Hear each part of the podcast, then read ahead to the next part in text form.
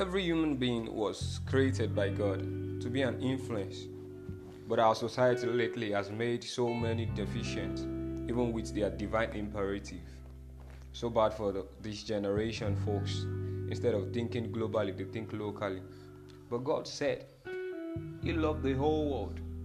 And you that have God inside of you, think locally and not globally. So some people are even tuned to compare themselves with everyone around them. And they lose their real self, they lose their identity.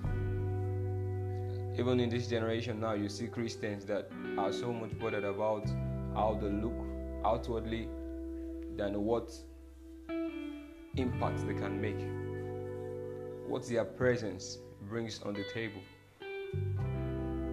A lot of them have lost who they really are just because they want to follow the trend in the society when they're supposed to be the light in their world and to make the society listen to them, but now they listen to the society.